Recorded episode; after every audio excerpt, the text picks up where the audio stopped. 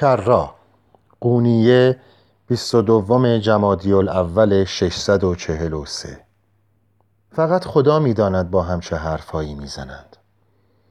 دیروز که پیششان رفته بودم تا حلوا تعارفشان کنم از بس گرم صحبت بودند حتی متوجه آمدنم نشدند.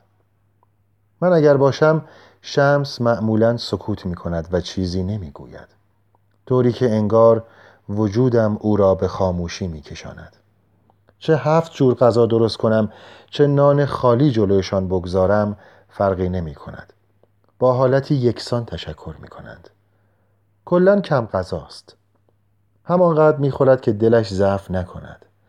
اما این دفعه فرق می کرد تا کمی از حلوای توی بشقاب را مزه مزه کرد یک دفعه چشمهایش برق زد و گفت چه حلوای خوشمزه است کر را دستت درد نکند. چطور پخته ای؟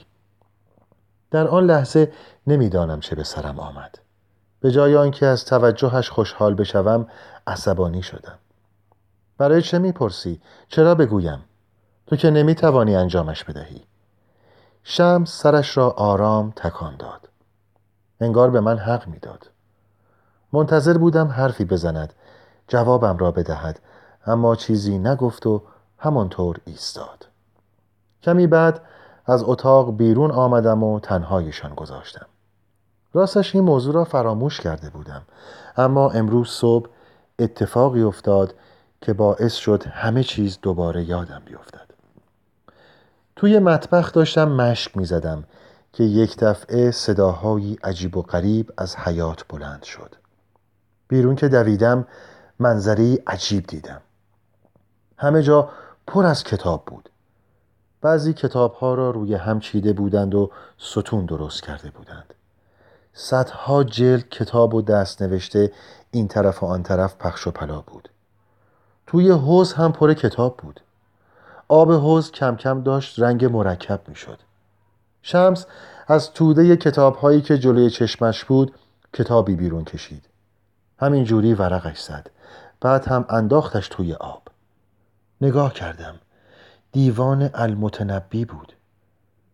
همین که کتاب به سطح آب آمد کتاب دیگری برداشت.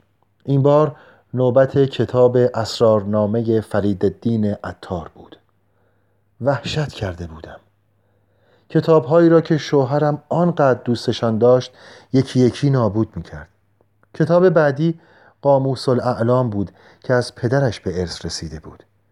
چون می‌دانستم مولوی شیفته پدرش است و این دست نوشته قدیمی را طور دیگر دوست دارد برگشتم و به شوهرم نگاه کردم. اما دیدم مولوی گوشه بی حرکت ایستاده. با آنکه رنگ رخش پریده بود و دستهایش میلرزید دم نمی‌زد. سر در نیاوردم. مردی که زمانی فقط به این دلیل که کتابهایش را گردگیری کرده بودم آنطور سرزنشم کرده بود رفته بود و به جایش. یکی آمده بود که گوشه ای ایستاده بود و دیوانه ای را سیر می کرد که مشغول نابود کردن کل کتابخانهش بود.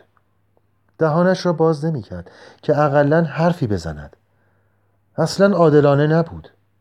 با خود گفتم حالا که مولوی در این کار دخالت نمی کند من دخالت می کنم رو به شمس فریاد زدم و گفتم آهای چه کار می کنی؟ این کتاب ها خیلی قیمتی هند. چرا می اندازیشان توی آب؟ مگر به سرت زده؟ شمس به من جواب نداد سرش را به طرف مولوی برگرداند و پرسید تو هم همینطور فکر می‌کنی؟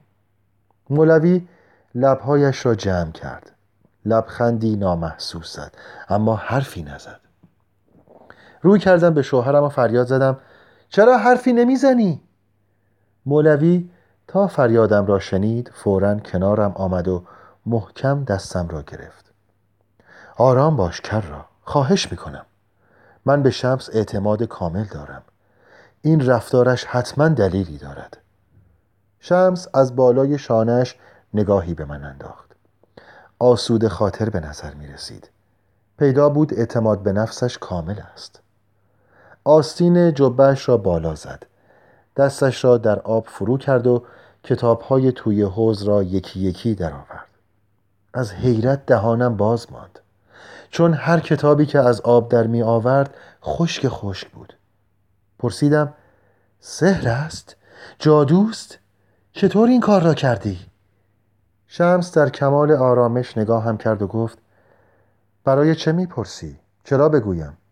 تو که نمی‌توانی انجامش بدهی در حالی که از عصبانیت میلرزیدم توی حیات تنهایشان گذاشتم و دوان دوان به مطبخ برگشتم.